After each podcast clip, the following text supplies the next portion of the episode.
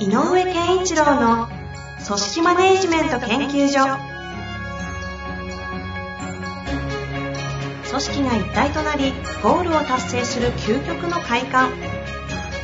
上場企業から中小企業まで延べ200社以上の支援を行った井上健一郎が組織人に関するあらゆる問題を分かりやすく解説します。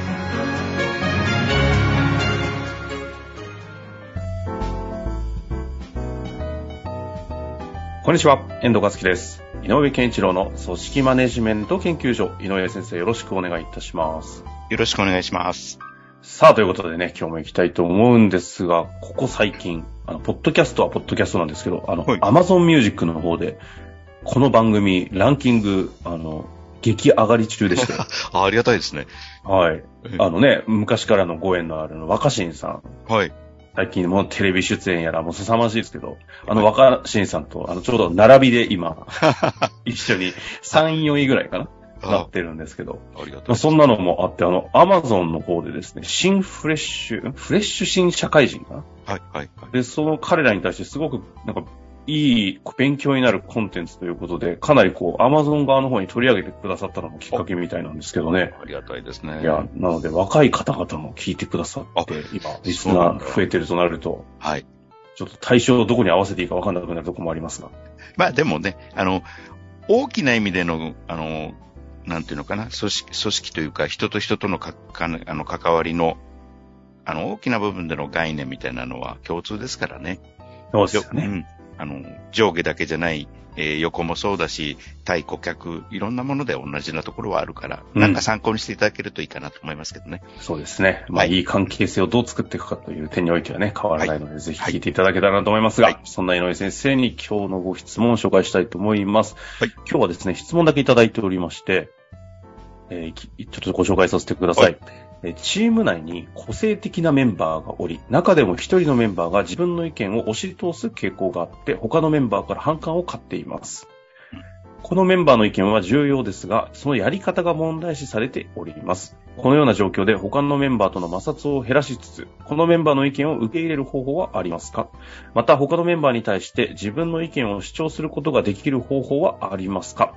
そして、さらに、そもそもチームには個性的なメンバーが多いということはどのような影響があるのでしょうかということで、短い中に大量のね、ご質問いただいておりますので、ちょっと一そうですつね。一ついきたいと思いますが。個性的なメンバーが多いっていうことが、うーんと、この方はその、えっ、と、個性的なメンバーだからこそ、それぞれの、まあ、意見の違いとか、うん。えー考え方の違い、そして、もしかしたらその、えっ、と、他、他の方の言っていることのう受け入れ方に対して、ちょっとこう、ある種、堅くなになりがち、個性的な、がゆえに、ああ、はいはい。っていう部分を、えっ、と、ある種、あの、問題、課題だと捉えてるということだと思うんですね。うんうんうん。で、あの、捉え方の問題っていうこと、捉え方の違いによるもん、あのー問題というのを、についてちょっと先に話すと、はい。やっぱり、えー捉え方といういうぐらいなので、えっ、と、人によってある同じ現象を見ても捉え方が違う。うん、うん、うん。これは起こり得る。はい。うん。あの、例えば、えっ、と、この仕事どうやろうかって言ったときに、こういうやり方しましょう、こういうやり方しましょう、というのは、えっ、と、ほあの、これ、時たま私言う話だけど、やり方としての A、A のやり方、B のやり方っていう差が出てくると。意見として、うんうんうん意見として、えっ、と、表出されるのは A と B というやり方の差っていう。で、A の人は、いや、A ですよって押し通す。で、B の人は、いいや、B だと思うんだけど、ああの人 A とば、A です。すごい強引に押し通すよね、と。いうことが、えっ、と、問題になってるよね、と。ただ、この A と B の差が出るということは、ある、ある共通テーマに関して違うやり方の、てあの、意見になってるということは、その課題を、課題テーマをどう捉えたかっていう、ほうほうほう。うん、ことが、えっ、と、の違いがてあるはずなんだよね。えっ、と、例えば、まあ、あの、顧客満足度を上げましょうみたいな単単純な、ちょっと抽象度概念の高い、えー抽象度の高いテーマに関して、ある人は、やっぱりこうね、品質重視って考え、ある人は、えっ、と、サービス重視って考えみたいな。うんうんによっては、その、えっ、と、じゃあこうしましょうよって意見は違ってくる。なので、えっ、と、何が言いたいかというと、その捉え方のところにちゃんと話題を持っていかないといけないんだよねっていう。捉え方のとこにちゃんと。うん。つまり、えっ、と、私、あな、A さんあなたは、えっ、と A さん、A の方法がいいと言ってるあなたは、例えばの今の例で言うと、顧客満足に関しては品質重視っていういうふうに捉えてるという話を引き出さなきゃいけない。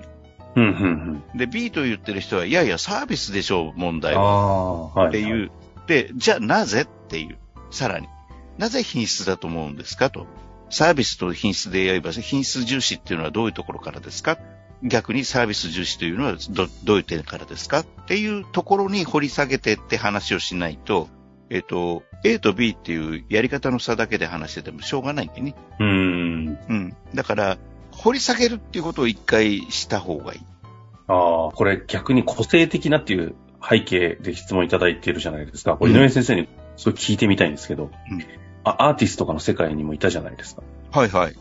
あの、すごい個性的だと思うんですよはいはい。そうですね。バラバラと。で、それを支える人たちも比較的個性的な人が多いと思うんですけど、はい。そういう方々が、そういう、ちょっとあえて、ちょっとこの表現で言うと、背景にあるものとかっていうこのややこしい議論みたいなのって、なんか、拒みそうみたいな。うん。この辺どうなのかなっていうのを聞きたくて。えっとね、逆に言うと、この方がどんな立場かわかんないけど、あの、ファシリテーション的な発想で言えば、いとても大事なところで、それはそんなこと聞かれたくないよっていうのが、いやいうモードにさせちゃうと、今、遠藤さんが言ってることになる。ただ、自分の意見を大事に扱ってくれてるなって感じれば、それはむしろ大切なこと。ああ、そんなめんどくせえこと聞くんじゃねえよ、みたいな。そういう感じでもないんですね。それは、えっ、と、例えばミュージシャンアーティストみたいなのは、やっぱり全ては作品に込めてあるよっていう、それをどう捉えるかはあなたたちの問題であって私の問題じゃないっていうのは、これはあるよね。ああうん、うん。つまり、あの、私が出したもので嫌だと思うんだったら嫌でいいよっていう。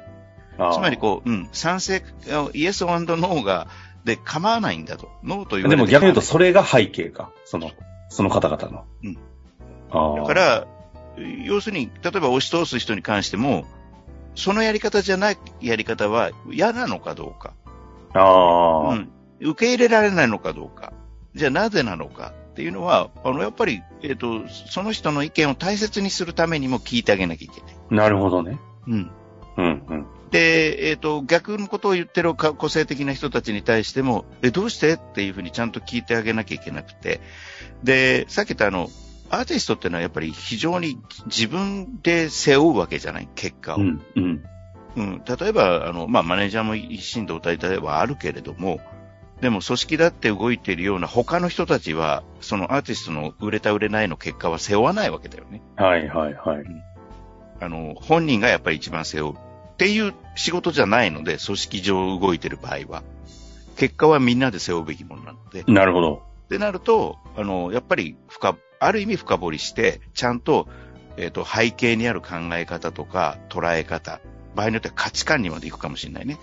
その人が何を価値として感じているかのところまで触れた方がいいし、で、周りからあいつ押し通すよね、強引だよねと思っても、あ、そういうことを言いたいの？っていうのが分かることによって、少し、えっ、と、精神的距離が縮まる。うーん。だからやっぱり、なぜそう言っているのか、どこからそう言ってるのかっていう点が、やっぱりこう、いろんな個性によって、えっ、と、なんていうのかな、千差万別な意見が出れば出るほど掘り下げていって、じゃあ、結果僕たちは何を大切にすべきかっていうところの会話になっていった方がいい。なるほどですね。で、やっぱりね、あの、チームプレーなんて、スポーツでもね、チームプレーでもめちゃめちゃみんな個性的なわけだよね。うん、うん、うん。だから、その自分の個性に合ったポジションとかにつくわけで。で、その、でも、勝つっていう共通目的はあるので。はい、はい、はい。だから、その、共通目的を探すためにもみんなが何を大事にしてるかっていうことを掘り下げた上で、でも我々が目指すべきはこれだよね。っていう、まあ、あの大冗談に構えたもんじゃなくてもね、今月この課題について取り組もうよっていう課題、これをクリアするっていうのは我々のやっぱりあのテーマだよねと。いうふうに、え、の目的だよねっていうふうに、ちゃんと共通認識を持ちながら、で、A さん、あなたが言っているのはどこからそれを見てるんですかっていうことを、うん、っていうことはとても大事なプロセスだと思うんですね。じゃあこの他のメンバーとの摩擦を減らしつつ、メンバーの意見を受け入れる方法はって、まあ方法っていう言い方かは難しいですけど、やっぱりその方々のそれぞれの、特に今回でいうこの意見を押し通しちゃう人の背景となる、うん、その裏側の認識だったり、まあ価値観までいくかもとおっしゃってましたが、うん、そこの、まあ対話をすることでしか。そう。でね、えっ、ー、と、めんどくさいかもしんないけど、一つの、えっ、ー、と、これこと、これこそちょっとやり方の部分で一個あるのは、えっ、ー、と、例えばあの、いろんなもので議論するときに、あの、えっ、ー、と、く、言葉での空中戦をやる前に、例えば付箋とかに書いて、全員分をまずホワイトボードに貼り付けるみたいなことって、案外有効だったりするのね。おそれはどういう理由からですか？えっ、ー、と、例えば、えっ、ー、と、押し通す人がいるってことは、こある意味声のでかい人だと思うので、あ、はいはい。うん。で、5人いたら、その人が、まあ、これも仮に A さんとしましょうか。A さんが必ず唇を切って、強い口調で、えっ、ー、と、言ってくると。うん。なると、端にいる F、えー、あの、E さんの意見が出る前にしぼんでしまうってことが起こる。なるほど、なるほど。まあ、よくあるシーンですね。そう。でも、だけど、ちゃんと付箋に書いて出したら、E さんの意見は、A さんの意見とと同じレベルで張り出されるわけよ。ああ。で、これ全、全員が眺めてると、もしかしたら B さんが、A さんがそう言うけれど、E さんのこれって面白くないですか？って言えるのよ。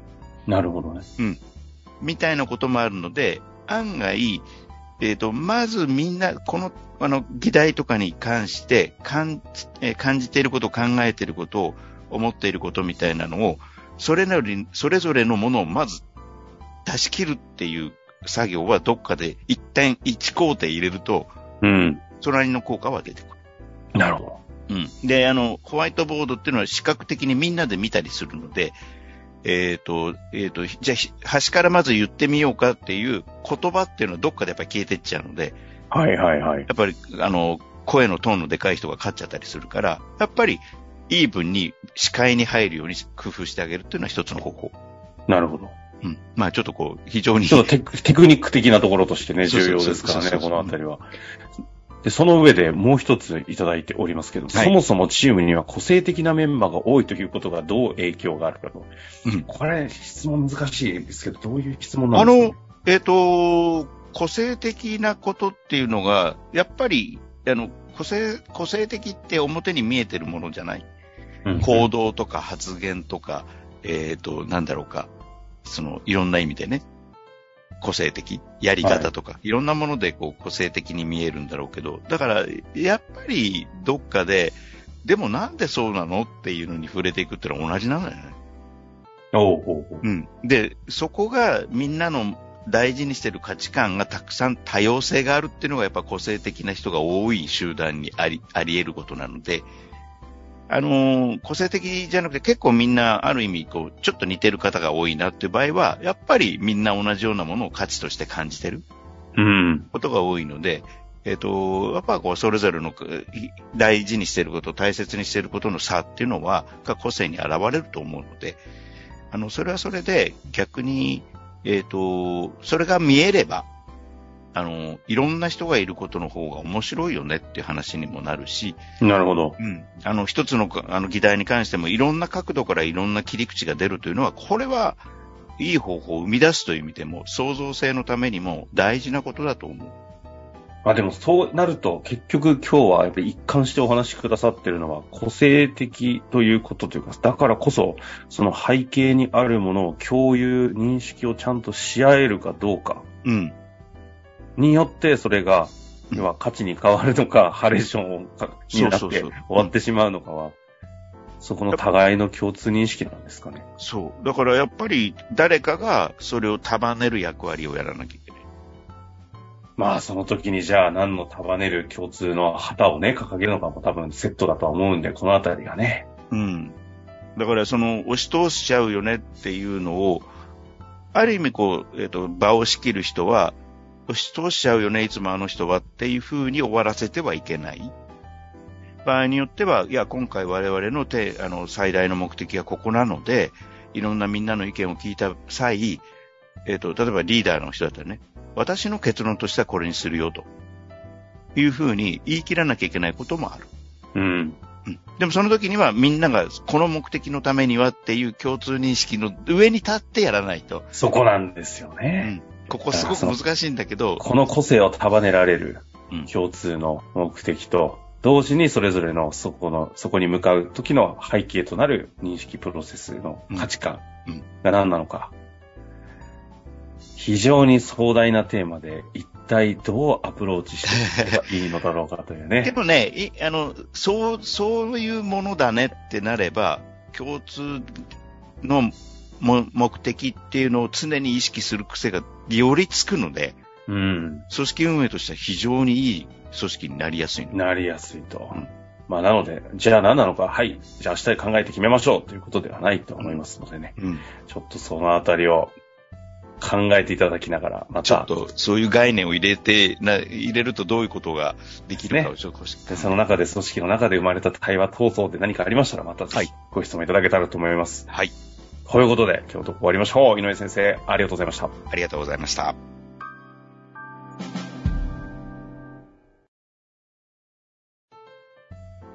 本日の番組はいかがでしたか？番組では井上健一郎への質問を受け付けております。ウェブ検索で井上健一郎と入力し、アカラクリエイト株式会社のオフィシャルウェブサイトにアクセス。その中のポッドキャストのバナーから質問フォームにご入力ください。また、オフィシャルウェブサイトでは無料メルマガや無料動画も配信中です。ぜひ遊びに来てくださいね。